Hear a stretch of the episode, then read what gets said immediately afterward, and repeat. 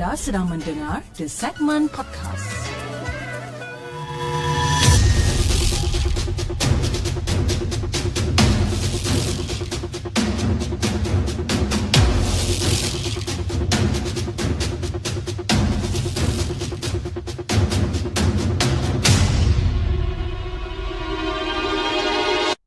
أعوذ بالله من الشيطان الرجيم بسم الله الرحمن الرحيم. لو أنزلنا هذا القرآن على جبل لرأيته خاشعا متصدعا من خشية الله وتلك الأمثال نضربها للناس لعلهم يتفكرون. صدق الله العظيم.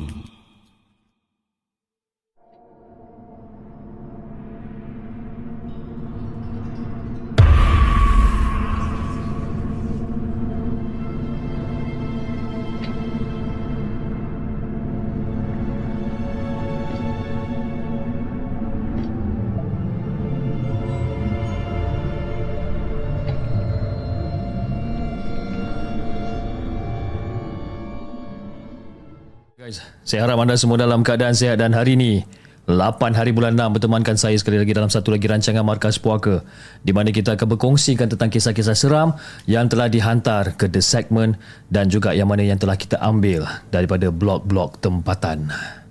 Apa khabar guys? Ha. Okey, malam ni suara Alhamdulillah uh, ada improvement sedikit. Terima kasih saya ucapkan kepada semua yang dah bagi tips macam mana apa nak settlekan apa masalah sakit tekak dan sebagainya ni. Alhamdulillah. Okey, dan antara yang terawal pada hari ini, terima kasih kepada anda yang telah hadir awal pada hari ini dan antara yang terawal pada hari ini kita ada Muhammad Wazir, kita ada Muhammad Hafiz Abdullah Yong, Nurul Hanis, Cik Azira Abang Burhan, kita ada The Games, uh, Arif Haikal, kita ada Kak Aina selaku selaku moderator, kita ada Syamir, Fitri Salihin, Alung Abang Kuku Besi, Vendetta uh, Mohaimin, kita ada siapa lagi? Kita ada Eva Tahrim, uh, kita ada Faizul Naim, Sumokraft dan di uh, saluran TikTok kita ada hmm, kita ada Faizal Fatini, Zayes Melissa, Hazard Beat, uh, dan kita ada Cleo Manjemina, Vorhis MLA, uh, kita ada Akak Ninja Hartori, Hot Wheels, Acik Muda, Angah King dan ramai lagi. Okey. Seperti yang korang tengok tadi, kan? Sebelum kita start kita punya kita punya rancangan pada malam ni tadi uh, ada satu poster yang saya dah naikkan tadi di mana ini adalah poster uh, poster untuk kisah seram subscriber yang akan berlaku insyaallah pada hari esok kalau di apa kata tak ada arah melintang eh. Kalau suara saya okey dan sebagainya Angah pun tak ada masalah. Dan insyaallah eh Angah King yang berada di saluran TikTok uh, mungkin kita akan bersiaran dengan dia pada pada malam esok jam 9.30 malam untuk bahagian yang ketiga kalau tak silap saya.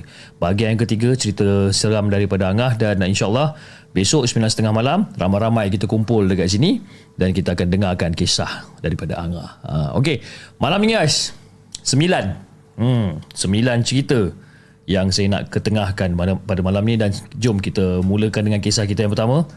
Kisah yang dihantarkan ataupun yang ditulis melalui WhatsApp kiriman daripada Fina. Jom kita dengarkan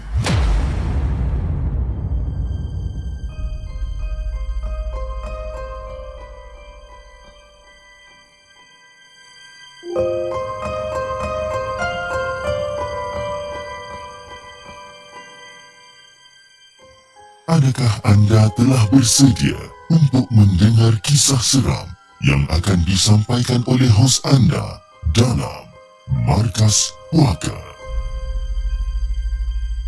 Assalamualaikum kepada Hafiz dan juga kepada semua penonton Markas Puaka. Waalaikumsalam warahmatullahi Hari ini Fina ada tiga cerita yang Fina nak kongsi terjadi pada bulan Mac dan juga pada bulan April tahun 2023. Okey bang, cerita yang pertama ni. Masa tu Fina terlelap dekat depan TV tau. Masa tu badan rasa macam letih sangat. Hmm, Jadi bila Fina terjaga, jam masa tu menunjukkan lebih kurang pukul 9.30 malam. Dan suami Fina masa tu tengah makan sambil-sambil tengah tengok TV lah. Jadi masa Fina macam tengah mamai-mamai blur-blur kan, tersandar tengok TV masa tu. Secara tiba-tiba Fina ada terdengar ataupun macam kena sergar. Oi. Kena segar tau. Betul-betul suara tu datangnya daripada tepi tingkap yang Fina tengah sandar ni. Jadi Fina pun macam terus melompat lah. Terus melompat sambil memeluk suami yang tengah tengah makan ni dalam keadaan menggigil. Dan masa tu, bulu roma memang jangan cakap lah dia punya tegak dia macam mana. Kan? Oi. Jadi bila dah Fina dah peluk, eh, dah peluk suami dan sebagainya. Jadi suami pun tanya, eh sayang kenapa ni yang? Ah, tak ada benda segah orang kat tingkap tu. Ah, okey okey okey. Suami cakap macam tu je. Okey okey okey. Jadi suami masa tu dia dalam keadaan geram. Dia dalam keadaan geram terus ha? pergi basuh tangan dia, lepas tu dia pergi ambil garam kasar yang dicampur dengan lada hitam dan juga daun bidara masa tu. Lepas tu dia bacakan beberapa potongan ayat sebelum dia campakkan benda tu dekat tepi tingkap yang Fina kena segah tu lah. Dan dia mula baca-baca doa-doa yang lain. Dan Alhamdulillah benda tu dah tak ada. Benda tu macam lari lah. Okay? Tapi cerita tu dia tak ada, kesim, uh, tak ada tak ada sambungan lah ataupun tak ada kesinambungan daripada benda tu. Sampai sekarang Fina tak tahu siapa yang ganggu Fina pada malam tu. Itu cerita yang pertama. Now, cerita yang kedua pula. Terjadi semasa Fina datang bulan. Lebih kurang dalam pukul 10 malam macam itulah. Fina pergi ke tandas disebabkan tak tahan sangat-sangat ni. Perut dah sakit kan. Dan terpaksa orang kata menukar tuala wanita disebabkan orang kata dah dah, dah, dah, dah sampai waktu lah. Dah sampai waktu untuk tukar. Jadi Fiz, ketika dekat dalam tandas tu, tengah Fina mencuci tuala wanita kan, dengan kesan-kesadaran yang tertumpah dekat dalam tandas ni semua. Tengah sedang meralik membasuh ni. Eh? Tengah sedang meralik membasuh ni. Ada satu suara yang tegur Fina pada waktu tu. Fina, Fina, basuh apa tu Fina?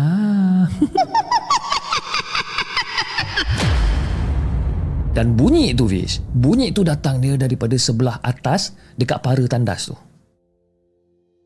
Jadi masa Fina mendongak ke atas Memang terperanjat Fina masa tu Sebab apa? Benda tu duduk mencangkung Sambilkan lidah dia terjelir keluar.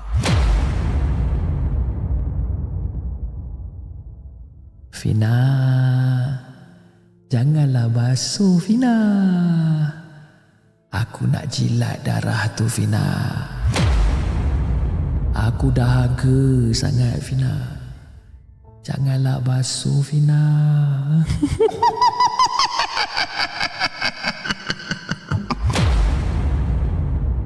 Tak tahu kenapa Fiz eh Tapi masa masa tu Fina ni dah macam dah macam keadaan Fina macam dah lain sikit tau Ha, macam rasa geram marah pun ada juga. Sempat masa tu Fina pergi ambil sebatang penyapu dekat belakang pintu tandas masa tu dan ketuk kepala benda tu. Tak tahu daripada mana datang keberanian tu Fish. Memang tak tahu. Mungkin disebabkan datang bulan kot. Ha? Mood swing kan. Jadi benda macam-macam benda boleh bagi. Boleh boleh jadilah. Jadi lepas dah keluar daripada tandas, berlari ke arah suami pada tu. Fina ceritakanlah dekat dia apa benda yang dah, dah, dah, dah, apa, dah terjadi dengan, apa, dengan Fina dekat dalam tandas tu. Boleh pula dia ketawakan Fina masa tu. Ha? Awak ketuk kepala dia? Awak ketuk kepala dia ke? Suami gelak. Ada ke patut Fish? Ha? Fina dah lah takut ha, dengan terperanjat. Boleh pula dia gelakkan Fina sebabkan ketukkan kepala tu. Ha, ketuk kepala tu dengan penyapu. Langsung tak membantu.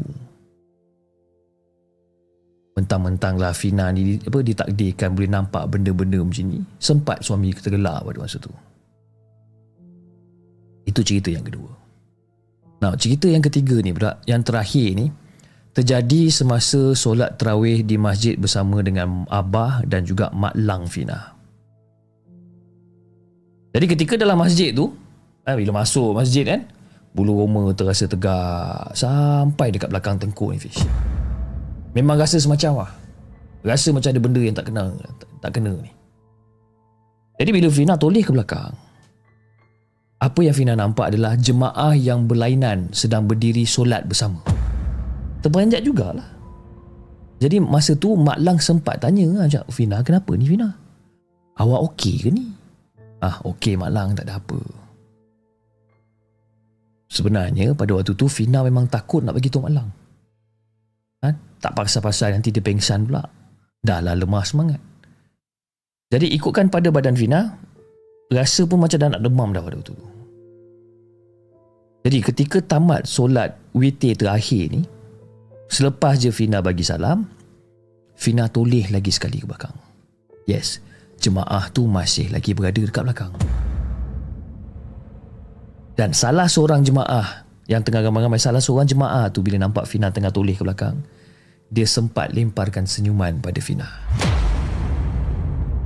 Malang, jom balik Malang. Dah pukul berapa dah ni? Tak apalah. Jom kita balik.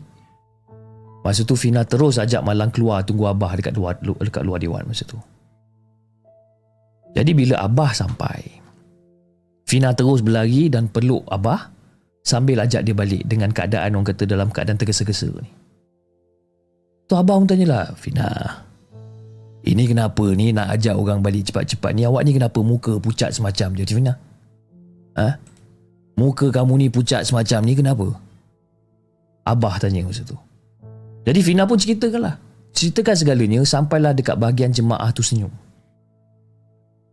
Lepas tu Abah jawab, biasalah Fina. Biasalah tu benda-benda macam ni. Dia orang tu pun nak solat juga. Ha? Mungkin benda-benda tu semua jin Islam yang nak berterawih sama-sama agaknya. Dah lah. Jangan fikir bukan-bukan. Jangan fikir dalam-dalam sangat. Dah, jom kita balik. Jadi itulah Hafiz kisah yang saya nak ceritakan ataupun nak kongsikan dengan Hafiz dan juga semua penonton markas puaka. Terima kasih kepada semua kerana sudi untuk mendengarkan kisah ni. Assalamualaikum.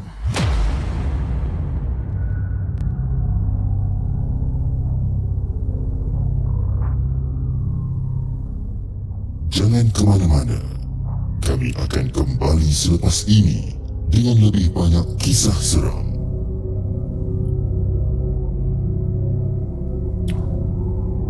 Okey guys, itu dia kisah yang pertama kisah yang dikongsikan oleh Fina dengan kisah dia yang berjudul. Ada tiga kisah dia. Okey, yang pertama tu kisah dia teng- kena sergah. Okey. Yang kedua, aku dahaga, aku haus. Eh? Dan yang ketiga, terawih. Terima kasih Fina di atas satu perkongsian yang menarik. Eh? Bagi saya antara tiga-tiga ni, bagi saya yang yang seram tu yang kedua lah. Eh?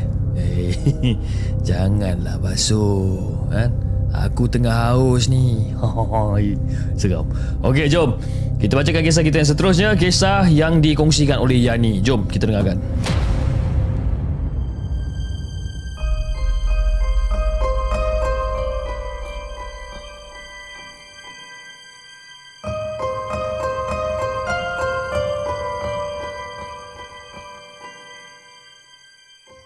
Adakah anda telah bersedia untuk mendengar kisah seram yang akan disampaikan oleh hos anda dalam Markas Puaka? Assalamualaikum kepada Abah Hafiz dan juga kepada semua penonton Markas Puaka. Waalaikumsalam warahmatullahi Okey, sebelum tu saya nak kenalkan nama saya dulu ya. Nama saya Yani berasal daripada Batu Pahat Johor. Umur 29 tahun. Jadi cerita kali ni masih lagi tentang Grab Food menaiki kereta. Dan kejadian ni berlaku selepas pengalaman di surau kampung yang Hafiz bacakan tempoh hari. Jadi Fiz, sebelum bertolak daripada surau tu, Yani sambung pergi cari rezeki dan akhirnya sampai kat rumah lebih kurang dalam pukul 12.30 tengah malam. Jadi bila dah sampai dekat rumah aja, Yani pun parking kereta dekat bawah kemah yang berhadapan dengan satu rumah kosong. Jadi bila selesai je parking, mata Yani masa tu terpandang ke arah depan. Muncul sekujur tubuh berbaju putih dan juga berambut panjang betul-betul berada dekat depan kereta Yani.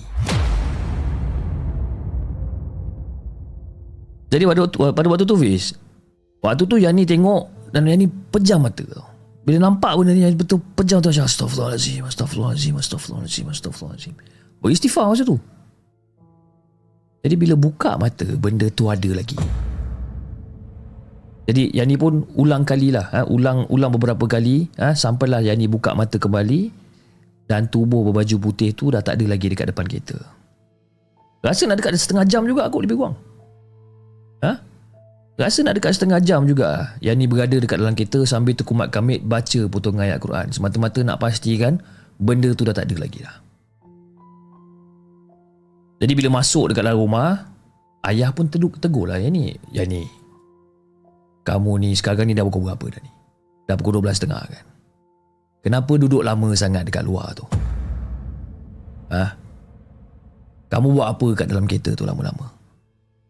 Tak geti-geti nak masuk rumah? Ayah tanya masa tu. Jadi pada waktu tu Yani je senyap je lah. Kan?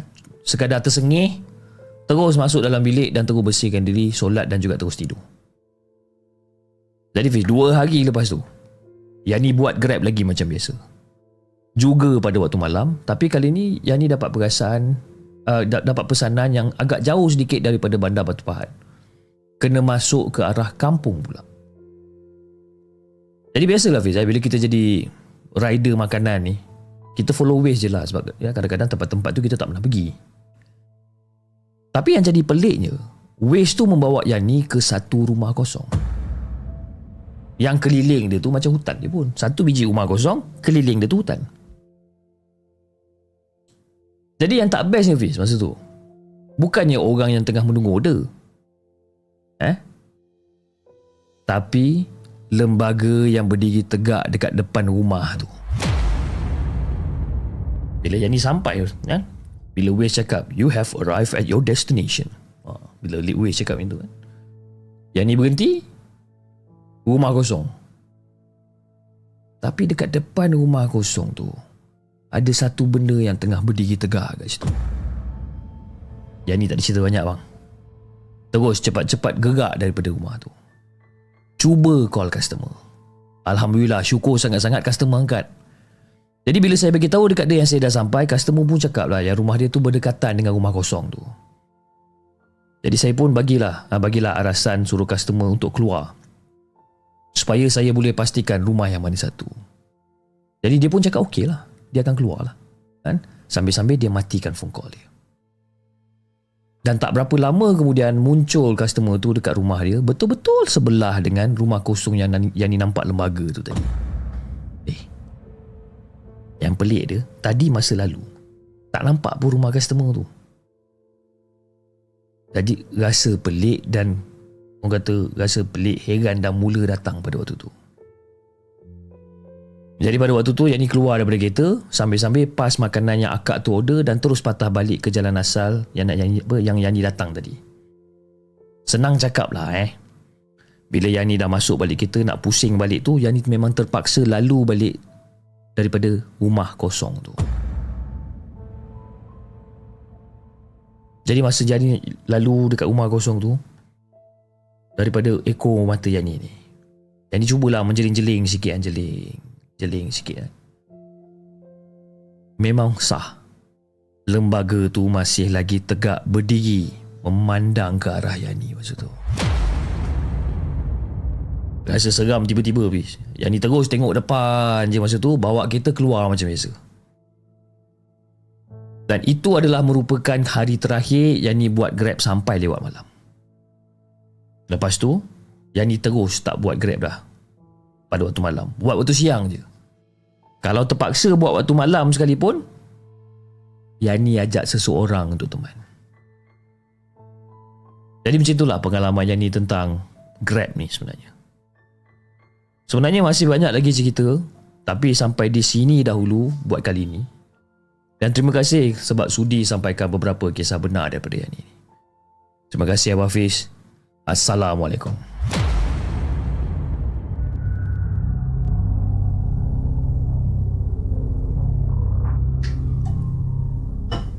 Jangan ke mana-mana. Kami akan kembali selepas ini dengan lebih banyak kisah seram.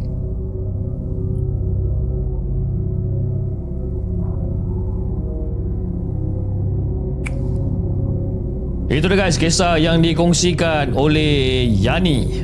Kisah yang berjudul Kisah Grab Food pada waktu malam. Siapa dekat sini? Penonton-penonton dekat sini kita ada lebih kurang dalam 200 orang yang sedang menonton di saluran uh, YouTube dan di uh, TikTok kita ada lebih kurang dalam 100 orang lebih kurang plus minus. Siapa anda dekat sini pada malam ni adalah seorang Grab Food rider ataupun Food Panda punya rider.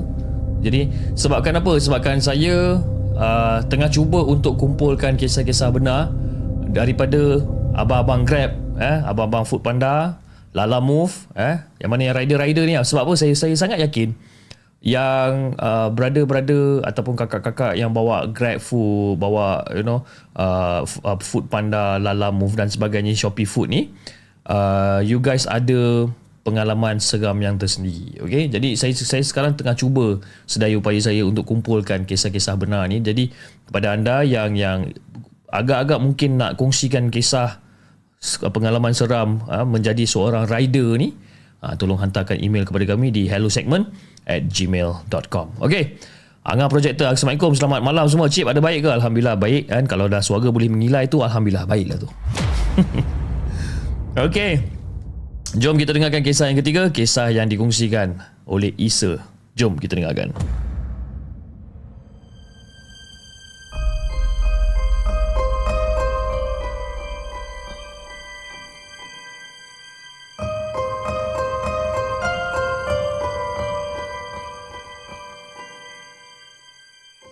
Adakah anda telah bersedia untuk mendengar kisah seram yang akan disampaikan oleh hos anda dalam Markas Puaka?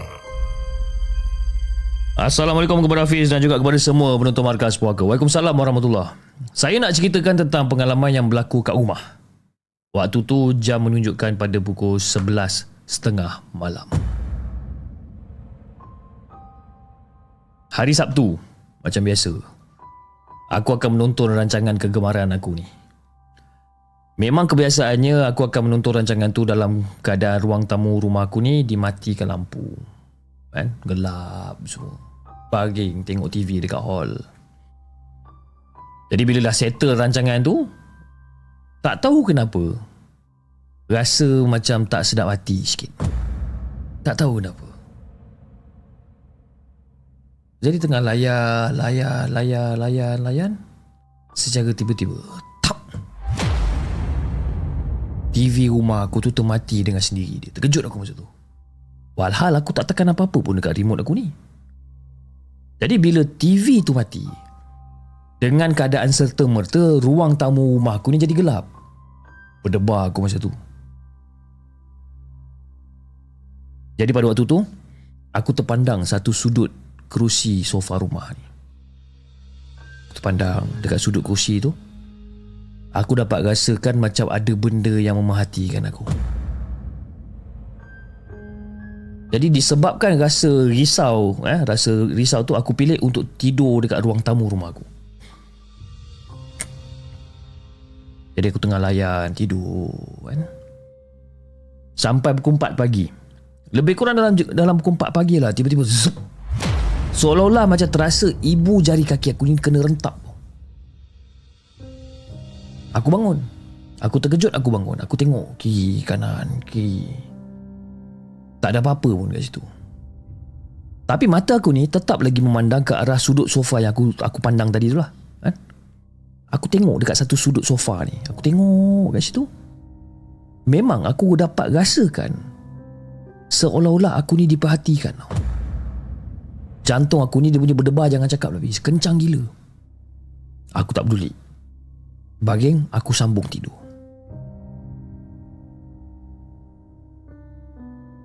Jadi nak jadikan cerita, esok malam dia tu, aku dengar juga ada benda yang seolah-olah melompat-lompat dekat atas siling rumah. Cek. Cek. Cek. Cek. Dengar bunyi benda ni. Dan bila aku dongak ke atas, aku nampak bahagian siling rumah tu dia macam seolah-olah macam ada orang pijak tau. Cakap apa benda pula ni cakap kan. Aku pun pasang lah ayat rukyah dekat handphone aku. Jadi anda semua bayangkan eh. Bunyi lompat-lompat tadi tu dia seolah-olah macam kepanasan tau bila dipasangnya ayat rukyah. Seolah-olah sengaja dia dia dia buat lompat setempat. Cik, cik. Kan? Mula-mula yang masa mula-mula yang aku pasang apa sebelum pasang ayat rukyah tu dia melompat macam daripada ke kanan daripada apa daripada kanan ke kiri dan sebagainya. Lepas pasang ayat rukyah tu dia macam seolah-olah macam melompat setempat. Macam nak pecah siling rumah aku ni. Jadi masa tu aku pun dengan orang kata dengan dalam dalam keadaan takut ni aku beranikan diri juga aku macam, "Woi, amda weh." Dan akhirnya benda tu berhenti melompat dan terus hilang. Malam keesokannya tu lebih kurang dalam pukul 11.30 malam. Macam biasa, aku akan pasang ayat rukyah sambil-sambil membaca kopi untuk aku minum. Jadi sedang-sedang aku bancuh kopi masa tengah orang kata nak minum tu. Aku terdengar macam ada satu suara garau menegur aku daripada belakang dengan nada yang agak marah masa tu. Hei, aku panas. Aku panas. Kau berhentikan bacaan tu. Aku panas sekarang. Dengar suara ni. Aku macam terperanjat juga masa tu bis. Dan aku bila aku toleh belakang tak ada orang pun. Dan suara tu seolah-olah masuk ke tandas rumah aku. Jadi bila aku cek dekat tandas tak ada orang. Dan aku tengok masa tu mak aku tengah tidur dekat dalam bilik dia. Dan untuk pengetahuan, mak aku tahu hal ni sebabkan aku dah cerita lah. Eh? Tak tahan aku diganggu dekat ruang tamu rumah, aku pun buat keputusan untuk tidur dekat bilik aku sendiri. Dan masih segar dalam ingatan aku Fiz. Masih segar. Masa aku dekat dalam selimut aku tu, jelas aku nampak seolah-olah ada tangan yang cuba untuk peluk aku. Yes, memang nampak kain selimut aku tu terangkat seolah-olah macam nak peluk aku. Aku terus campak selimut tu ke lantai. Kan? Terus aku pilih untuk tidur dekat ruang tamu lagi sekali. Jadi sebelum aku nak tidur tu macam kebiasa memang kebiasaan aku aku akan matikan lampu kat ruang tamu dan pasang bacaan ayat rukyah kat rumah. Dan pada waktu tu aku cuma mengharapkan lampu dapur yang untuk terangkan rumah aku ni. Jadi setelah semua benda tu aku buat, aku pun baringlah dekat ruang tamu sambil-sambil dengar bacaan rukyah ni. Jadi masa tu aku tengah baging, baging. Dan masa aku tengah baging tu, Masa aku buka mata Mata aku jelas ternampak Ada seekor pocong sedang duduk dekat sofa yang aku cakap tadi tu. Dia tengah duduk dekat hujung sofa Dan memahatikan aku yang tengah baring. Aku nampak aku macam Astaghfirullahaladzim Aku terus tutup balik mata aku Aku pura-pura tidur masa tu tapi masa aku tengah pura-pura tidur tu Aku terdengar seolah-olah macam dia berkata-kata Hei, buka mata tu. buka mata tu. Kau jangan nak pura-pura tidur. Kau buka mata tu. Dan suara tu seolah-olah memang betul-betul dekat depan muka aku Fiz. Tak tahu macam mana kan? Mata aku ni macam terbuka sikit lah. Mungkin disebabkan tak kuat ke apa aku tak, tak pasti. Mata aku ni terbuka sikit. Nah. Kali ni betul-betul Fiz Muka pocong tu betul-betul berada dekat depan muka aku ni. Nak bagikan gambaran Muka dia tu macam mana? Hancur berdarah-darah. Mata dia terkeluar sebelah Aku tutup balik mata aku ha? Mulut aku ni baca segala ayat yang aku hafal. Dan sekarang ni Alhamdulillah Rumah aku dah tak ada kena gangguan dah. Selepas kita orang dah buat pagar dan sebagainya. Tapi fobia tu Fiz tetap ada tau. Fobia tu tetap ada Sampailah sekarang. Jadi itulah kisah Yang aku nak kongsikan dengan Hafiz dan juga semua Penonton Markas Puaka Assalamualaikum.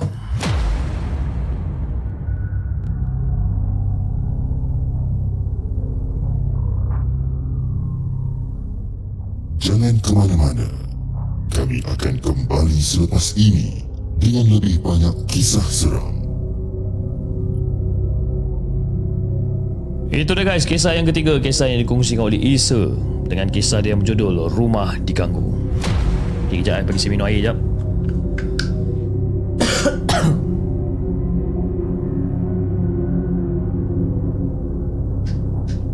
Oh suara saya dah macam Optimus Prime eh? In the beginning. In the beginning. In the beginning. There's a universe. Ah, apa lagi? There- There's a universe ni Saya tahu. Okay jom kita bacakan kisah kita seterusnya. Cipobot Transform. Okay cerita yang cerita yang seterusnya Ataupun kisah yang seterusnya Kisah yang dihantarkan oleh Zizi Jom kita dengarkan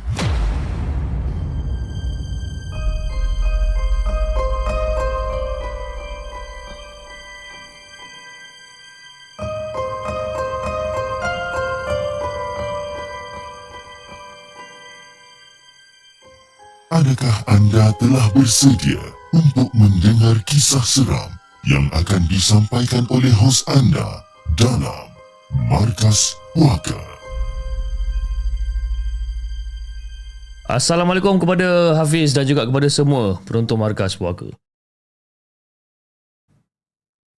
Jadi peristiwa ini berlaku beberapa tahun yang lalu dan kejadian berlaku pada hari Jumaat. Pada hari itu, aku terpaksa pulang lambat daripada pejabat sebab perlu siapkan beberapa dokumen yang penting. Dan aku nak pastikan dokumen itu tersedia pada hari Isnin untuk ditandatangani oleh ketua pejabat. Jadi Fiz, departmen aku ni dia bersebelahan dengan departmen projek. Eh? Dan kami berkongsi pintu masuk yang sama. Dan pada waktu tu jam menunjukkan lebih kurang da- dalam pukul 8 malam macam itulah. Jadi kebiasaannya kaki tangan di uh, departmen projek ni akan balik lewat jika ada projek masuk ataupun perlu menyediakan dokumen tender untuk mendapatkan projek baru. Tapi pada hari tu semua orang balik awal. Jadi pada waktu tu suasana menye- menyelubungi lah ha? Memandangkan hanya aku je yang setia Berada dekat departmen aku ni.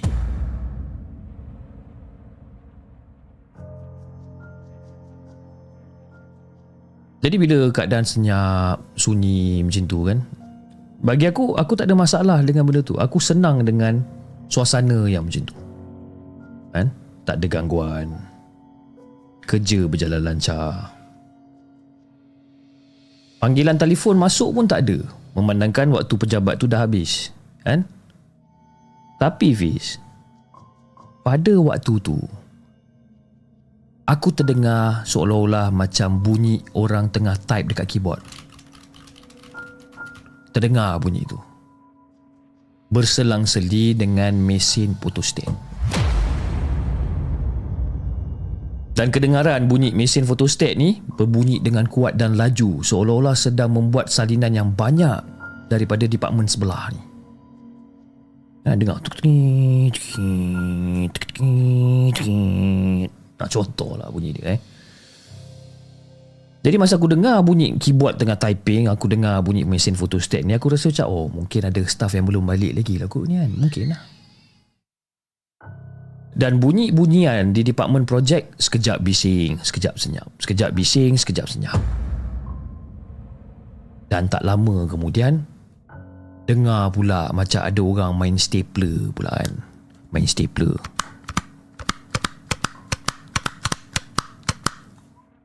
Dengar bunyi benda ni. Jadi pada waktu tu, kita orang ni dipisahkan oleh bilik mesyuarat. Jadi memang aku tak nampak keadaan di departmen projek. Jadi aku macam, okey lah. Aku pun teruskan kerja aku sampai siap. Aku ambil keperluan aku untuk aku balik. Jadi pada waktu tu, aku menuju ke departmen projek untuk memaklumkan yang aku nak balik lah. Sebab aku dalam kepala otak aku ada orang kan. Jadi aku macam, okey lah aku nak jalan ke departmen projek ni. Nak bagi tahu orang lah yang aku nak balik.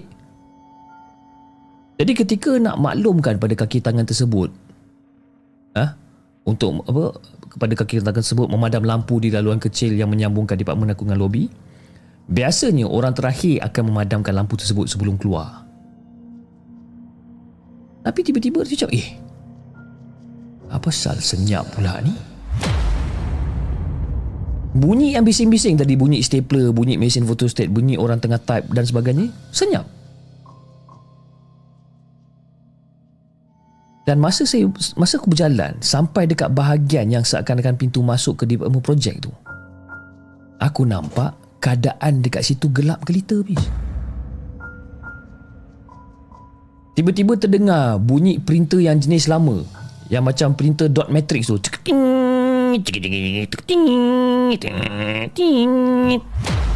Aku tanya, eh siapa pula buat kerja dalam gelap ni? Tapi senyap balik. Dan barulah sekali lagi aku buka mulut tanya lagi sekali. Kan? Uh, siapa kat situ ah? Aku tanya. Dan masa tu lah Fiz, aku terdengar ada satu suara lelaki. aku dengar suara ni Fiz. Rasa nak tertanggal jantung aku ni. Kan? Kaki aku ni pun rasa lembik Fiz. Ha? Seolah-olah macam baru lepas panjat bukit. Aku rasa macam lambat sangat aku bergerak. Padahal aku dah kerasa habis-habis tenaga ni berlari menuju ke pintu utama ni. Hmm? Jadi masa aku berlari tu, aku dengar bunyi photostat, aku dengar bunyi printer lama dot matrix tu, bunyi keyboard typewriter semua berbunyi sekali. Macam sibuk sangat dengar dia ni. Jadi masa tu aku tinggalkan pejabat dengan lampu yang terpasang. Aku dah tak hiraukan dah benda-benda ni. Sebab apa aku bimbang kalau katakanlah pemilik suara tadi tu tunjukkan muka dia. Aku tak sanggup bis. Nasib baik pada waktu tu aku punya access card ni memang dah tergantung dekat leher siap-siap. Nasib baik. Dapatlah aku keluar dengan cepat-cepat. Menggigil ketakutan aku dibuatnya. Ha? Rasa macam dingin sekali badan aku ni. Padahal masa tu baru lepas berlari kot. Kan? Jadi masa pintu lift terbuka tu macam-macam benda dekat dalam kepala otak aku ni. Janganlah ada benda yang muncul dekat dalam lift. Ah, ha? janganlah ada benda yang muncul dekat luar lift. Macam-macam benda lah aku fikir. Nak menangis aku masa tu bis. Nak tekan telefon pun dah tak boleh bis. Terketar-ketar sangat rasanya masa tu. Tapi syukur sangat ha? aku selamat masuk ke dalam lift dan aku dah turun aku selamat pulang ke rumah. Jadi esoknya tu aku minta kawan aku temankan aku ke pejabat dan buat apa yang patut. Dan kita orang sendiri minta pengawal keselamatan temankan kita orang dengan alasan takut disebabkan sunyi. Now, pejabat kita orang ni tak ada printer jenis lama dot matrix tu tak ada. Mesin typewriter yang lama pun tak ada. Dan sampai sekarang aku masih lagi belum dapat jawapan milik siapa suara yang berdehem kuat tu. Jadi itulah Hafiz kisah yang aku nak kongsikan dengan Hafiz dan juga semua penonton Markas Puaka. Assalamualaikum.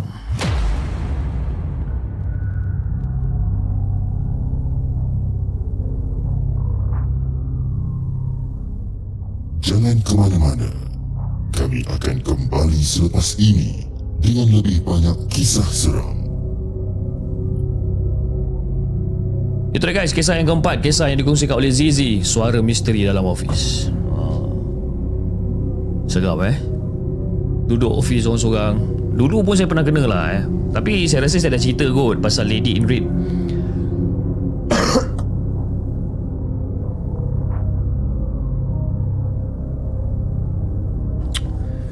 Berkenaan dengan Lady in Red. Saya rasa saya pernah cerita tak mungkin saya tak pernah cerita tapi saya pernah cerita sebelumnya dulu yang saya pernah kerja dengan satu company kerja shift malam. Lepas tu saya turun ke tingkat 2 untuk print apa untuk untuk tengok uh, apa untuk tengok sama ada ada staff lagi dekat bawah ke tak dan sebagainya. Dan saya nampak masa tu ada seseorang ada satu wanita berkebaya merah jalan dekat dalam office pada waktu tu. Uh, itu berlaku pada tahun 2000 12 2012 2013 masa tu saya first time kerja dengan satu company. Ni ah itu kejadian yang berlaku masa tu kan. Office masa tu dekat Cap Square. Ha siapa yang tahu office mana yang yang saya kerja dulu dekat Cap Square tu? Ha, itulah office dia kan. Lady in Red. Memang memang orang kata famous lah cerita pasal Lady in Red ni. Okey jom kita dengarkan kisah kita yang seterusnya. Kisah yang dikongsikan oleh Syamsidi. Kata Assalamualaikum kepada Hafiz dan juga kepada semua penonton Markas Puaka. Waalaikumsalam warahmatullahi Okey, sebenarnya saya nak sharekan satu kisah pada malam ni. Ada sebuah rumah usang yang terletak di tengah-tengah kawasan sunyi. Terdapat sebuah uh, peninggalan yang, menim- yang menyimpan kisah sedih dan juga kisah-kisah yang gelap. Jadi suasana yang sunyi ha, menambahkan rasa seram dekat tempat tu sebenarnya. Jadi rumah usang tu pula dikenali sebagai rumah hantu oleh penduduk setempat. Jadi dikatakan rumah tu didiami oleh roh jahat yang belum berpindah ke alam lain. Dan kisah ni mengundang perasaan seram dan juga terharu di setiap di hati setiap orang yang mendengar kisah ni. Jadi peninggalan yang ditinggalkan dalam rumah tu adalah gambar lama yang tergantung dekat dinding dan gambar tu menunjukkan seorang wanita cantik dengan senyuman yang manis dekat wajah dia ni. Tapi di sebalik senyumannya tu terdapat kesedihan yang mendalam dan juga menyayatkan hati. Jadi Fiz, menurut cerita yang tular ataupun yang viral di dalam di dalam kalangan penduduk setempat tu, wanita tu nama dia Nurul. Dan dia adalah seorang wanita muda yang tinggal dekat rumah tu pada masa lalu. Dan kehidupan si Nurul ni dipenuhi dengan kesengsaraan dan juga penderitaan yang tak dapat nak dibayangkan.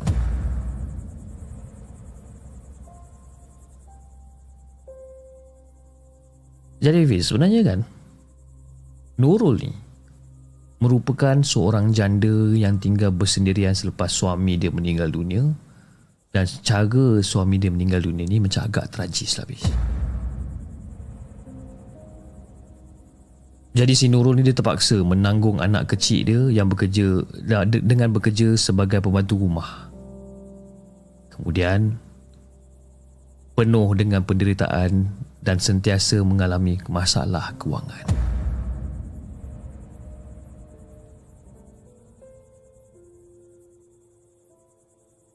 Tapi Fiz Nasib dia yang macam tu Tak terhenti dekat situ tau. Jadi ada satu malam yang mengerikan ni Rumah tu dengan secara tiba-tibanya terbakar. Jadi bertukus rumus lah si Nurul ni ha, Menyelamatkan diri dan juga anaknya daripada api Yang memusnahkan segala-gala dekat sekeliling dia ni malang dia Fish. Mereka terperangkap dalam api neraka dunia tu.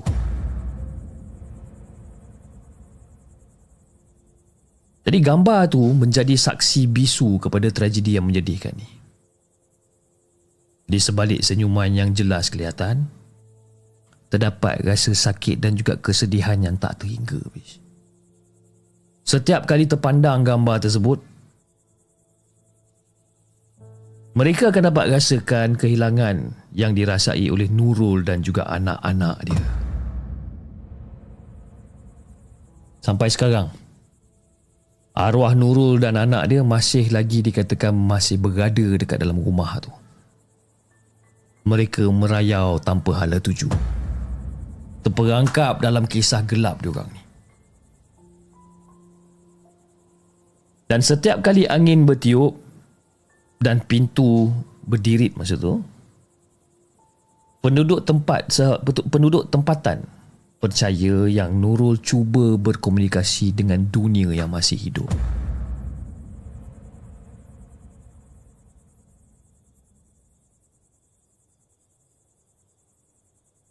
Dan kisah sedih kelahiran ini mengingatkan kita tentang kejadian kekejaman hidup dan ketidakadilan yang wujud dekat dalam dunia ni. Jadi semoga kisah ini mengingatkan kita tentang pentingnya kita untuk menghargai kehidupan dan menerima belas kesihan terhadap orang lain. Jangan biarkan tragedi seperti ini berulang lagi dekat dunia. Jadi itulah Fiz kisah yang aku nak kongsikan dengan Hafiz dan juga semua penonton Markas Puaka. Assalamualaikum.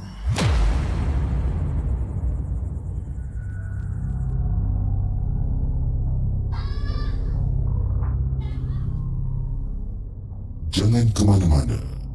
Kami akan kembali selepas ini dengan lebih banyak kisah seram.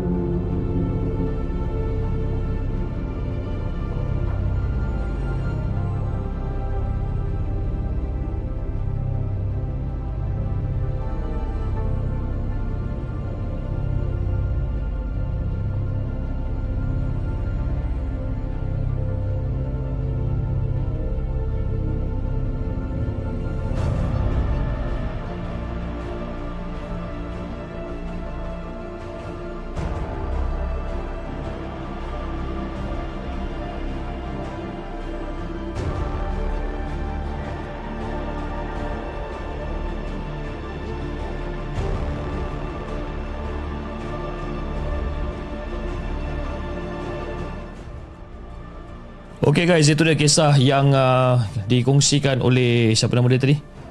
Syamsidi dengan kisah dia berjudul Rumah Usang. Okay, minta maaf eh, saya tadi pergi pergi minum air kejap. Minum air dengan lebih banyak ni sebenarnya. Suara saya memang betul-betul tersangkut malam ni. Ah. Okay. Cip pergi marah budak. Dengar ke saya tengah marah tadi? Kan kuat kan saya, suara, saya. saya suruh dia orang pergi tidur. Kan? Biasalah tu. Rumah budak-budak kan. Tengah bising. Masalahnya sekarang, saya tadi keluar nak pergi ambil air. Bila saya tengah keluar nak pergi ambil air, eh, kita kita take a break sekejap eh. Masa saya keluar nak pergi ambil air tu, dua daripada anak saya, anak lelaki saya ni, dua-dua tengah dekat atas sofa tengah macam ni. tengah macam ni dekat atas sofa macam. Eh, hey, korang ni nak kena karate ke apa? Kan? Apa nak buat? Itulah budak-budak. Okey. Jom. Kita dengarkan kisah yang seterusnya, kisah yang keenam. Kisah Ya Allah, nama dia betul, biar betul. kisah yang keenam, kisah yang dikongsikan oleh Tok Rimau Gila. Jom kita dengarkan.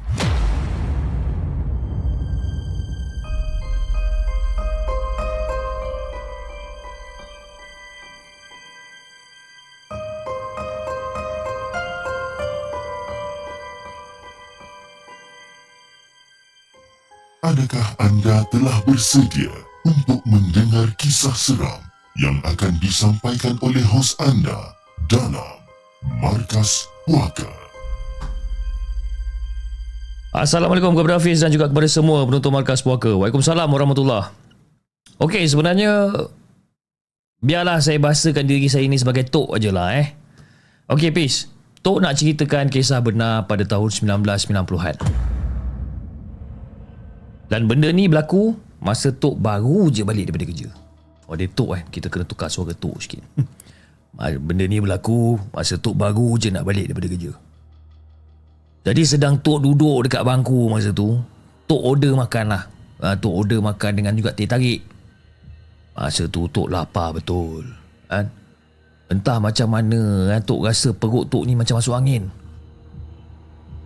Jadi order untuk minum pun dah sampai.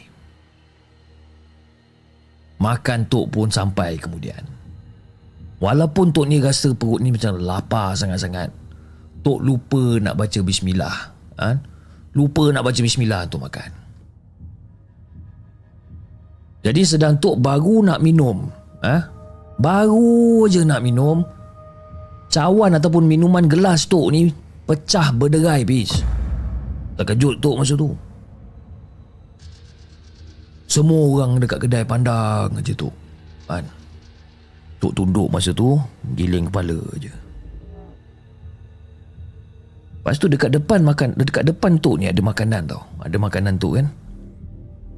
Tok tengok betul-betul dekat makanan tu. Ada rambut. Ada rambut dekat dalam makanan tu ni. Tok tengok aja kan apa benda pula rambut dia ni. Tok, masa tu Tok terus menekan ibu jari kaki uh, ibu kaki kanan ni, uh, ibu jari kaki kanan ni Tok tekankan ke lantai. Lepas tu Tok baca bismillah, bismillahirrahmanirrahim.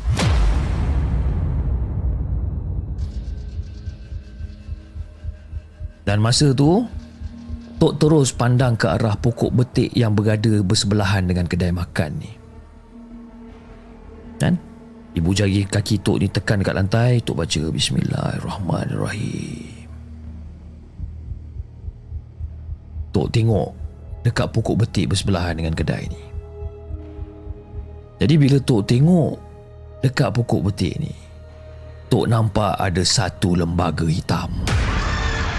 Besar berbulu. Berdiri tegak masa tu dia pandang aja dekat Tok Hei, siapa pula hantar benda ni dekat aku sekarang ni? Dalam hati Tok lah berkata-kata masa tu. Siapa pula yang hantar benda ni dekat Tok sekarang ni? Binasa engkau nanti, binasa engkau nanti. Lepas pada tu, Tok pandang muka tuan kedai. Dan tuan kedai masa tu memandang terus ke arah Tok dengan muka yang rasa macam serba salah muka dia ni. Dan tuan kedai tu dengan tak semena-mena datang dekat arah Tok. Ah, Assalamualaikum cik. Ah, tuan saya minta maaf sangat-sangat tuan. Tapi bukan saya yang buat tuan. Tiba-tiba tuan kedai ni cakap macam ni. Bukan saya yang buat kata dia.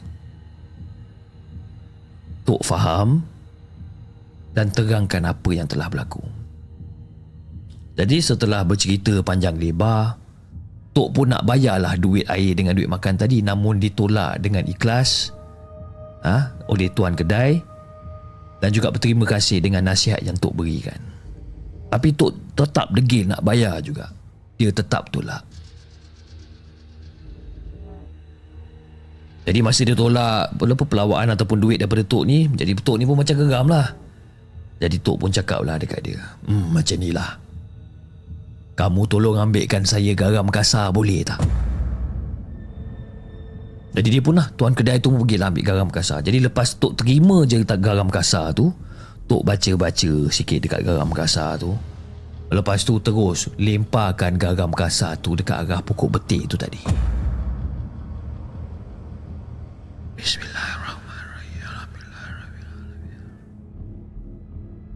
Tok terus lempar masa tu. Masa Tok lempar tu, terkena dekat pokok betik tu, satu kepulan asap rokok keluar daripada situ. Seolah-olah macam asap rokok tau. Terkeluar dekat kawasan pokok betik tu dan terus gaib.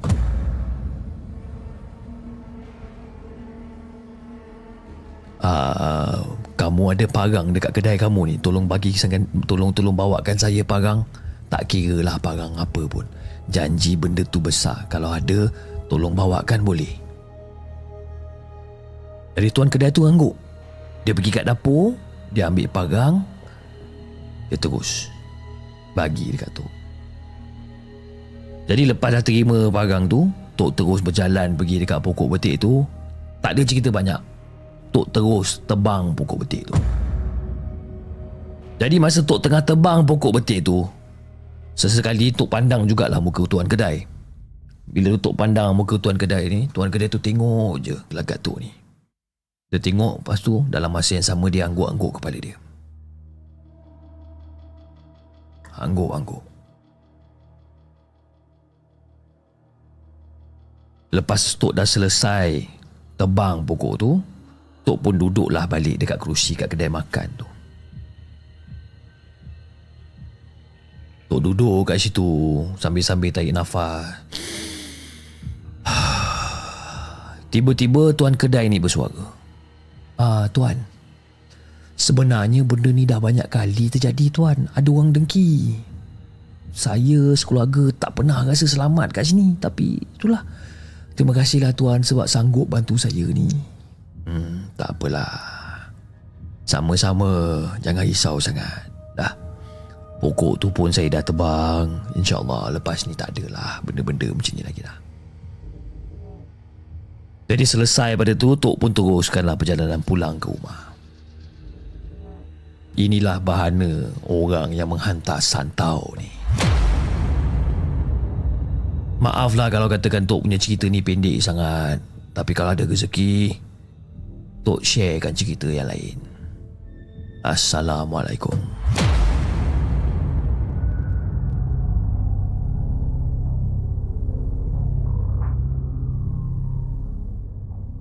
Ke mana-mana. Kami akan kembali selepas ini dengan lebih banyak kisah seram. Itu guys kisah yang dikongsikan oleh Tok Rimau Gila. Lembaga Pokok Betik kan bila dia cakap dia tok kita punya suara pun kita bolehlah buat suara macam orang tua sementara tengah sakit tekak ni bolehlah kita in character sikit in character Okey. Kisah seterusnya. Kisah panjang sedikit. Kisah yang dikongsikan oleh Amang. Jom kita dengarkan.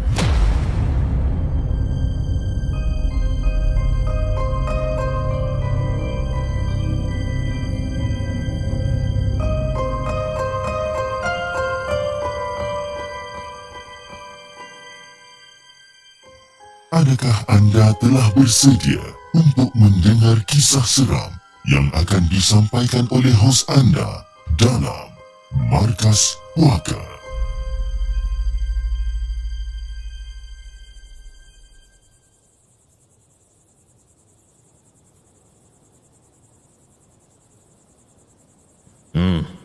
Kamu semua dah teroka dah semua lubuk ikan dekat Malaysia ni.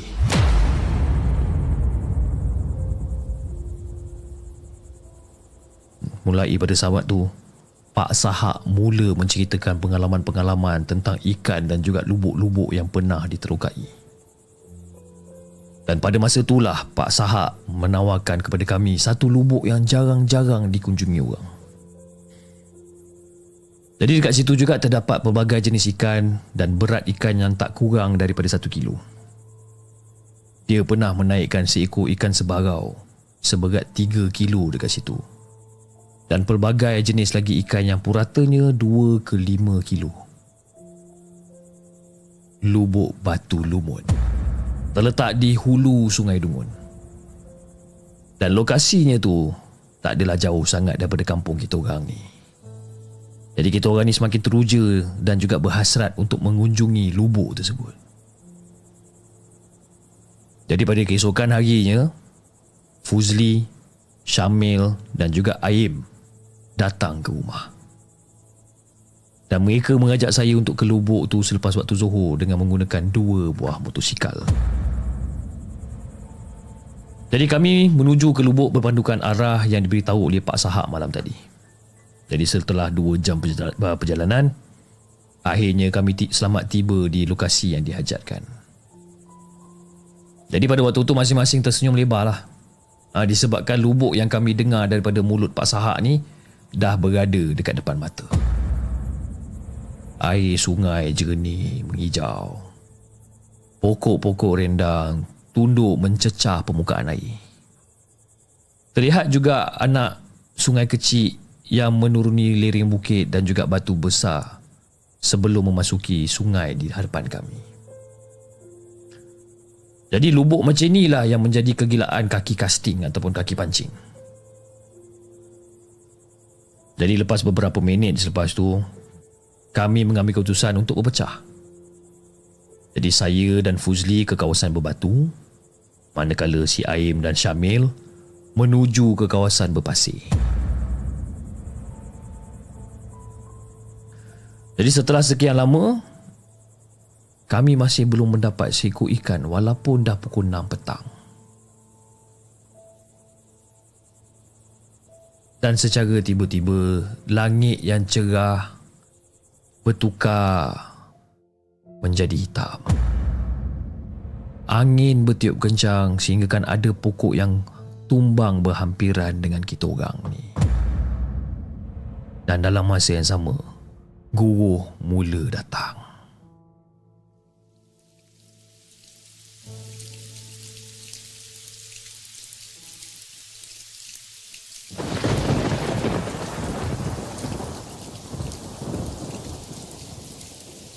Jadi pada waktu tu Fish Saya berasa risau jugalah Dan ajak Fuzli, Syamil dan juga Aim balik ha, Untuk segera pulang dan kita orang bergegas menuju ke motosikal kita orang ni.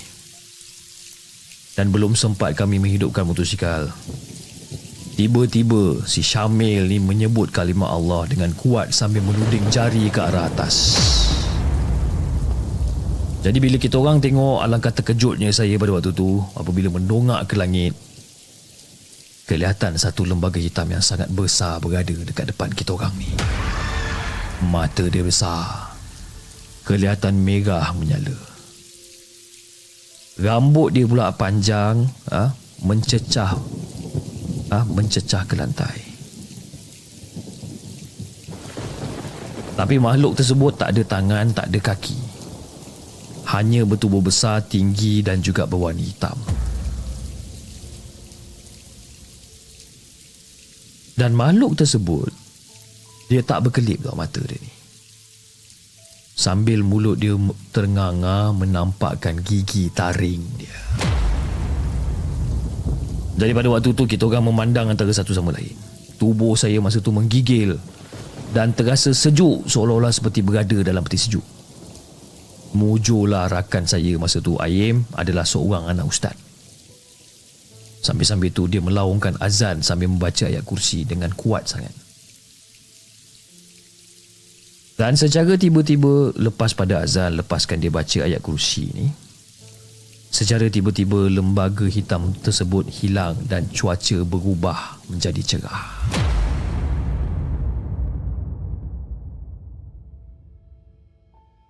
Jadi Aim pada waktu tu menyeru kita orang semua ni untuk beristighfar dan beredah daripada kawasan tu dengan segera.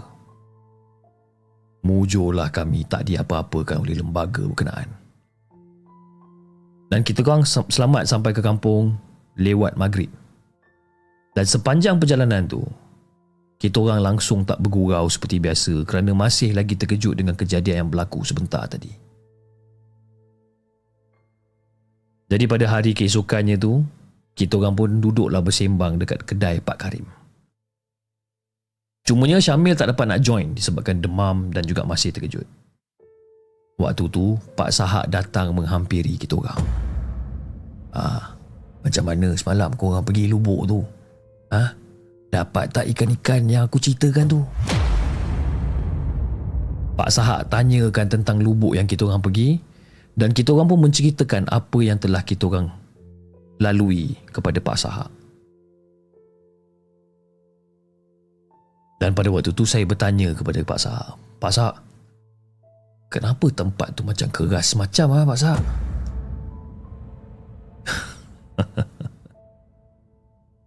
lubuk rusa tu memang keras. Dan lubuk tu memang berpenunggu. Minta maaf lah Pak Sahak lupa nak bagi tahu kepada kamu semua perkara sebenar dan juga pantang larang dekat tempat tersebut. Pak Sahak minta maaf sangat-sangat. Tapi ni pasal nak tanya Kamu nak pergi lagi tak lubuk tu? Daripada tu Fiz Kita orang semua gilingkan kepala Jadi Fiz terima kasih lah Kerana sudi untuk bacakan kisah ni Assalamualaikum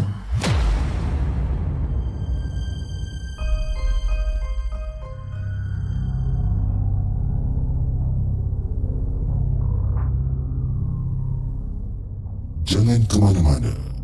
Kami akan kembali selepas ini dengan lebih banyak kisah seram. Itu guys? Itu guys? Kisah yang ketujuh. Kisah yang dikongsikan oleh Amang. Kisah yang berjudul Lubuk Puaka. Ha, Lubuk Puaka. Tapi itulah eh. Orang yang kaki-kaki pancing ni. Orang yang kaki-kaki pancing ni. Cakaplah kat orang macam mana pun eh. Lubuk tu berpuaka ke? Lubuk tu berantu ke? Lubuk tu lubuk ini eh. Diorang punya tahap keberanian ni lain sikit kan? Bila dah kena dengan kaki mancing ni Memang itulah ha, Tempat dia kan Memang suka diorang nak ke sana kan? Jadi itulah Anyway um, Kita bacakan kisah kita yang seterusnya Kisah Bentar ya Kisah yang dihantarkan oleh Cik Puan Petit. Oh, Cik Puan Petit. Okey, jom kita dengarkan.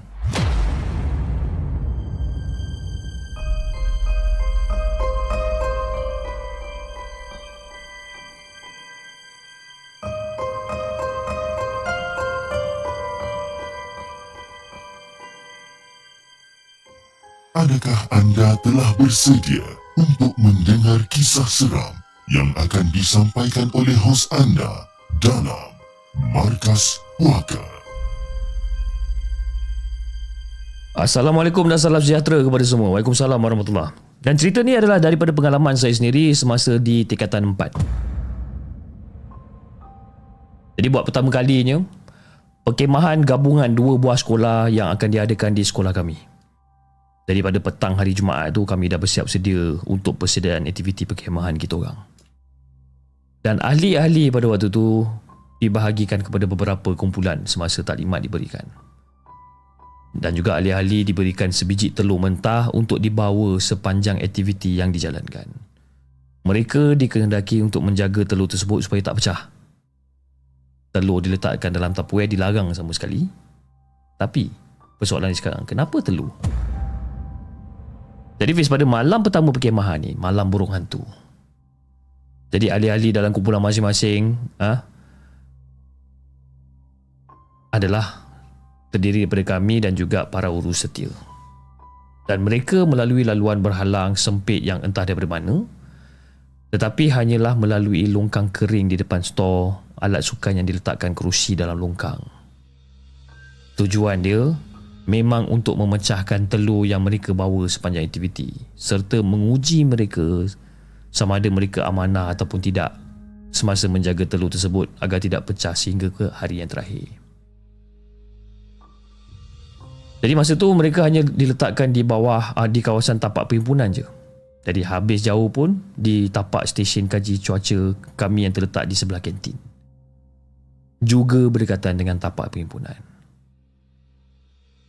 Jadi ada yang diberitahu oleh urus setia bahawa kami ditinggalkan di kawasan perkuburan. Dan macam-macam lagi lah. Ada yang percaya, ada yang tak percaya.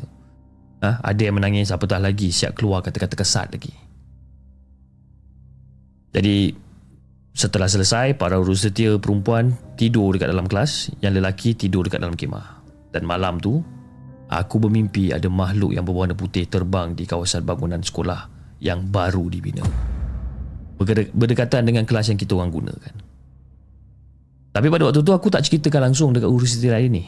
Kan bimbang untuk menakut-nakutkan diorang pula. Malam kedua ke perkemahan. Malam kedua perkemahan lepas masing-masing ke, uh, kepenatan dengan aktiviti pada waktu siang, ahli-ahli baru je ha, nak lelapkan mata dalam kemah masing-masing. Jadi kami urus setia perempuan bersembang sambil menyediakan bahan-bahan untuk dimasak pada Ahad pagi nanti. Dan urus setia lelaki langsung tak kelihatan. Dan secara tiba-tiba kami dikejutkan dengan bunyi tiupan whistle menandakan seseorang mungkin dalam keadaan bahaya atau kecemasan. Jadi kita orang pun keluarlah daripada kelas. Keluar daripada kelas, mengejutkan ahli-ahli perkemahan dan memulakan aktiviti pencarian. Dan kami mencari daripada mana datangnya bunyi arah tiupan whistle ni ah, bersama dengan kumpulan masing-masing. Jadi pada waktu tu, sewaktu naik tangga melalui kawasan pejabat dan juga bilik guru, masa tu aku rasa macam tak selesa tau, seakan-akan diperhatikan. Jadi semasa pencarian, kami terserempak dengan para urusati lelaki. Dan mereka sudah uh, mereka juga sedang mencari arah bunyi whistle tersebut. Jadi semasa proses pencarian ni bis, aku ternampak seorang urusati perempuan yang saya namakan beliau sebagai F. Okey. Sedang mencari seseorang dari uh, men- sedang mencari seorang diri di bahagian bawah di gelanggang sepak takraw. Pada waktu tu aku nak panggil dia ni Tapi aku lupakan hajat Kerana kita orang dah sampai Ataupun kita orang dah jumpa Arah bunyi whistle ni Rupa-rupanya Fiz Pengurusi kita orang ni dirasuk Dan dia ni terbaring dalam sebuah kelas Dengan keadaan yang meracau-racau Kan Dan kita orang cuba untuk tenangkan beliau Dan akhirnya Beliau dikatakan bahawa inilah lakunan aja. Beliau telah berpakat dengan senior-senior dekat sekolah kami. Sebab apa? Sebab dia orang nak tengok sejauh mana kita orang ni peka dengan bunyi kecemasan dan apakah tindakan yang kita orang akan lakukan. Pengang juga Fiz masa tu kan bila dengar. Tapi tak apalah. Jadi akhirnya kita orang bersurai dan diminta berkumpul di gelanggang di sebelah kantin sekolah. Dan semasa berjalan ke sana, saya berjumpa dengan F ni jadi saya pun cakap dengan dia, eh, tadi aku nampak kau seorang-seorang je dekat gelanggang sepak takraw tu. Semua orang dah naik ke atas, kau dekat bawah lagi kenapa? Terkejut dengan soalan daripada aku ni, si F pun jawab, eh, aku tak ada pun dekat bawah. Daripada tadi aku dekat atas. Bila masa aku dekat bawah? Entah siapa yang aku nampak dekat bawah tu tadi, Fiz. Itu yang menjadi persoalan sebenarnya. Maklumlah, uniform kami berwarna putih kan mungkin benda yang saya nampak dekat gelanggang sepak takraw tu mungkin adalah benda yang lain. Jadi tu Hafiz, kisah yang saya nak kongsikan dengan Hafiz dan juga semua penonton Markas Puaka. Assalamualaikum.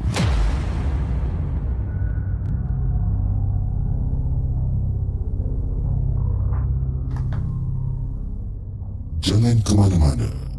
Kami akan kembali selepas ini dengan lebih banyak kisah seram.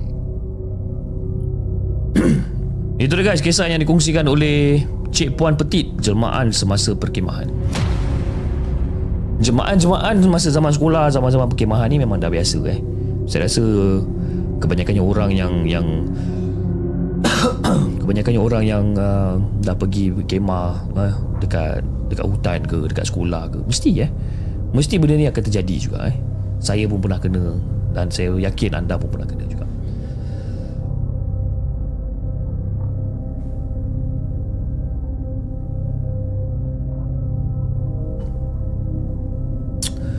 Okey, sebelum kita bacakan kisah kita yang terakhir pada malam ni, saya ingin mengucapkan ribuan terima kasih kepada anda semua yang masih lagi setia menonton rancangan Markas Puaka pada malam ni di kedua-dua platform yang kita ada. Kita ada lebih kurang dalam 300 orang yang sedang menonton di saluran YouTube dan lebih kurang dalam 130 orang yang sedang menonton di saluran TikTok pada malam ni dan antara yang telah menyumbang melalui super sticker, super chat dan juga di TikTok gift pada malam ni Antara yang telah menyumbang uh, di saluran YouTube daripada Lijah Haji Abdul. Terima kasih Lijah di atas sumbangan super sticker daripada anda. Uh, Muhammad Hafiz Abdullah dia kata welcome to Hantu Jepun. Okey dah dah menjadi Hantu Jepun selama 7 bulan dia kata I am back to Hantu Jepun kan. Uh, mungkin dia tak renew dia punya membership tapi sekarang dia dah renew balik. Terima kasih Fiz di atas uh, orang kata support anda untuk menjadi uh, Hantu Jepun membership daripada Eva Tahrim. Terima kasih Eva Tahrim di atas sumbangan super chat anda dia kata untuk chip makan roti canai. Uh, terima kasih Eva di atas sumbangan daripada sahabat saya Jardin Jumat daripada Singapura. Terima kasih Jardin di atas sumbangan super sticker anda. Dan juga daripada Nur Hazwani. Terima kasih di atas sumbangan super sticker yang diberikan oleh anda. Dan juga di uh, saluran TikTok kita ada sumbangan daripada Muhammad Nur bin Udi daripada Upai Sufi. Zai, uh, Zaiz, uh, Zaiz, eh? Daripada John Janin, Melissa, Cleo 143 Clio 143 143 ni apa I love you eh Clio I love you macam tu eh daripada Angah King Chiclet Trilogy daripada Magdalene Hazard Build daripada Shendol Shawit uh, kau Shendol Shawit Shendol Sawit eh. Nasib baik Shendol Sawit eh. Bukan apa Bukan Sondol Sawit. Daripada Hambar Fakir Daripada Vorhis MLA Daripada penyambut boxer Nur Najmi Rashid Wardina Daripada Dot Daripada Junaida Akad Ninja Hattori daripada Nash Four Fingers Rose Bulat dan juga Shadrif. Terima kasih sangat-sangat di atas sumbangan yang telah anda berikan melalui uh, TikTok gift pada malam ini. Okey, jom kita dengarkan kisah kita yang seterusnya ataupun kisah kita yang terakhir. Pada malam ini kisah yang dikongsikan ataupun yang ditulis oleh Iqbal. Jom kita dengarkan.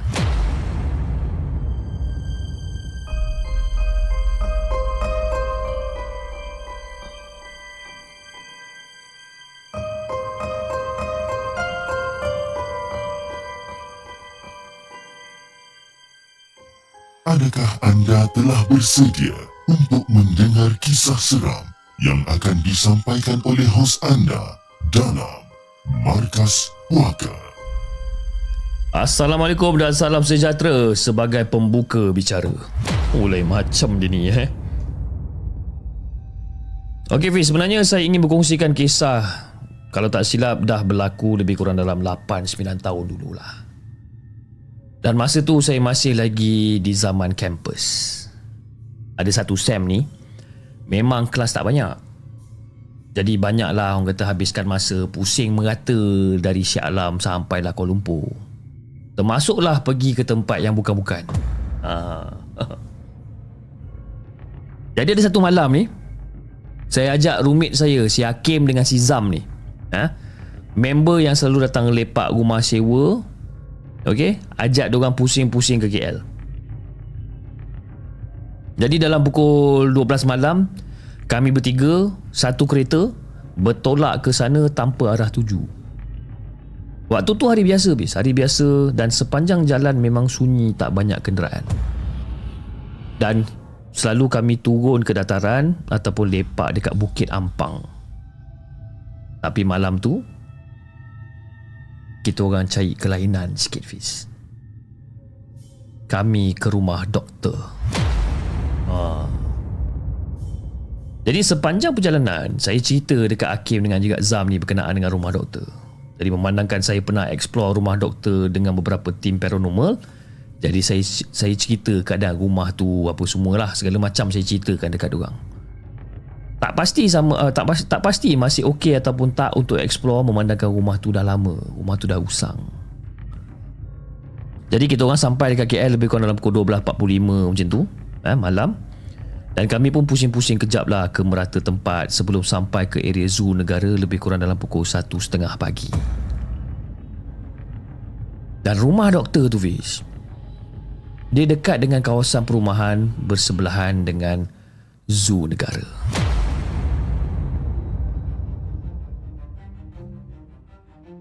Jadi bila sampai je dekat sana, kita orang semua turun daripada kereta dan masuk ke dalam rumah doktor tersebut. Tapi sayang dia Fiz. Kadang rumah tu makin teruk Berbanding dengan yang saya tinjau sebelum ni. Jadi masa tu kita orang lepak dekat garaj je lah kan? Dan kalau tak silap Rumah tu jenis tiga tingkat menurun ke bawah. Ha, Jadi garaj dia adalah tingkat yang paling atas sekali lah kan? Kita orang pun lepak-lepak sekejap kat situ Sambil-sambil isap okok, berborak, bersebagai macam, macam-macam ni. Jadi kita orang pun ambil keputusan Untuk balik ke Shah Alam Masa tu saya drive Hakim dekat sebelah saya dengan si Zam ni duduk kat kursi belakang. Jadi semasa saya nak pusingkan kereta Saya minta Zam tolong tengokkan ke belakang eh. Tengokkan ke belakang kejap lah kan? Takut-takut terkena tiang rumah. Dan ketika itu Belakang kereta ni Dia menghadap ke rumah doktor lah. Jadi masa saya nak reverse tu. Dan si tiba-tiba dia hey, saya terkejut masa tu Terus tekan brake Bila terdengar Si Zam ni jegit daripada belakang. Eh Zam kau ni kenapa? Cakap. Ha? Kereta ada langgar apa-apa ke? Eh tak ada apa Tak ada apa Tak ada apa. Si Zam ni jawab macam ni Tak ada apa. Dan saya masih tak puas hati Dengan jawapan si Zam ni. Jadi masa dah tinggalkan rumah doktor tu pun Saya tanya lagi sekali kat Zam Eh Zam kau nampak apa tadi? Apa benda yang kau menjerit tadi tu? Kan? Eh tak ada apalah Aku cakap tak ada apa Tak ada apalah Okay lah Sampai ke Shah Alam Si Zam ni tak nak cerita. Jadi bila dah sampai dekat Shah Alam Saya pun ajaklah si Zam naik kat rumah dulu kan, Untuk rehat. Tapi tak sampai beberapa minit Bila dah sampai kat rumah saya tu Dia kata dia nak balik rumah sewa dia. Jadi hari demi hari saya pelik Sebab kenapa? Zam dah lama tak kontak saya. Sejak balik daripada rumah doktor Gaya dia ni macam lain macam sikit jadi akhirnya lepas hampir seminggu Saya dan Hakim ke rumah Zam. Dan bila sampai je dekat rumah sewa Tengok dalam dalam apa, Masa tengok Zam tu Zam tu masih dalam keadaan tak sihat. Dan dia kata dia mula tak sihat Sehari selepas kita orang keluar malam tu. Kata dia macam nak demam Badan tak selera ha? Badan tak selesa Hilang selera makan. Tapi yang paling pelik ada benda yang dia cakapkan. Eh, kau tahu tak, Kim? Ah, Kim, Bal, kau tahu tak? Semenjak kita orang balik daripada rumah tu kan, aku rasa macam nak demam. Lepas tu badan aku ni rasa macam berat ah. Benda tu yang buat saya pelik, bis. Dia kata badan dia ni macam berat. Jadi adalah seorang housemate saya ni memang pandai bab-bab berubat ni. Jadi saya pun minta lah pendapat dia. Jadi lepas dah diberikan nama penuh dekat Zam eh, Lepas diberikan nama penuh Zam dekat dia Housemate saya kata Kalaulah telahan dia tak silap Ada benda yang menumpang dekat dalam badan Zam ni. Lebih daripada satu benda. Jadi masa tu Saya dengan Hakim bawa housemate kita orang ni Pergi ke rumah Zam. Jadi lepas beberapa, lepas beberapa baris ayat Quran dibaca oleh kawan kita orang ni memang sah ada benda yang menumpang dekat Zam. Jadi housemate saya ni tu, tu teruskan, teruskan bacaan sambil menyapu tapak tangan dia dekat belakang badan Zam. Dan Alhamdulillah, dua hari lepas tu Zam dah kembali sihat dan datang ke rumah sewa kita orang macam biasa. Tapi yang pasti Fiz, sampai sudah si Zam ni dia tak beritahu apa benda yang dia nampak. Tapi yang sedih dia Fiz, sahabat saya iaitu Zam dia telah kembali ke rahmatullah pada awal bulan lepas Moga Allah sentiasa memayungi rahmat ke atas ruh-ruh Reham. Itu je Fiz kisah yang aku nak kongsikan dengan Hafiz dan juga kepada semua penonton Markas Puaka. Assalamualaikum.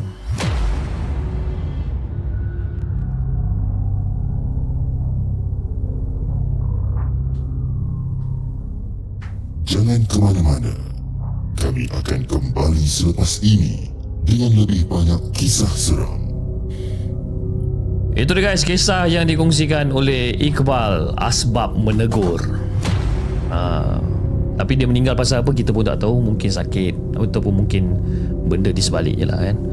Terima kasih Iqbal di atas uh, satu perkongsian yang menarik yang dikongsikan oleh Iqbal. Ok kau mancing dia kata Kak Isma orang tengah bersuap-suap tu kan? Kita tak boleh kacau line siapa yang suap siapa dah sekarang apa benda yang korang borak ni aku tengah bercerita kat sini korang main suap-suap kat sana eh ah, siapa yang main suap-suap ni Sekejap saya baca kejap Terima kasih Kak Isma buat kerja nak layan dulu Pernah nampak benda Kak Isma Hei, siapa dah main main suap-suap ni? Akmal Asari tengah main suap-suap dengan Sulaiman ke siapa sekarang ni? oh, Akmal dengan Syami eh. Pandai-pandai korang lah eh. Kalau lah katakan orang kata Akmal masih belum kahwin, Syami masih belum kahwin dan disebabkan asbab korang bersembang dekat sini apa bertemu jodoh saya tumpang gembira. Itu je lah eh. Itu kalau belum berkahwin eh. Kalau kalau dah berkahwin korang jangan nak kata-kata lah eh. dekat sini jangan jadikan benda tu sebagai asbab untuk orang memandang serong kepada the segment. Ha, nampak button pun dah salah tekan. okay, saya rasa itu saja guys untuk malam ni. Okay, uh, jam telah menunjuk pada pukul hampir 11 malam. Okay, dan insyaAllah besok, jangan lupa besok kita ada uh, kisah seram subscriber bersama Angah. Okay, kisah seram subscriber bersama Angah jam 9.30 malam insyaAllah kalau suara saya okey sebab suara saya ni tiba-tiba sekarang dia jadi macam dia jadi, jadi macam suara Optimus Prime dah sekarang ni. Okey? Dan insyaAllah kita akan berjumpa pada malam esok lebih kurang dalam pukul 9.30 malam dengan lebih banyak kisah seram yang kita nak dengar daripada daripada Angah eh? Okey? Jadi kepada anda di saluran TikTok jangan lupa tap-tap love dan follow akaun Markas Puaka dan anda di saluran YouTube jangan lupa like share dan subscribe channel The Segment. Dan insyaAllah kita akan jumpa lagi on the next coming episode. Assalamualaikum.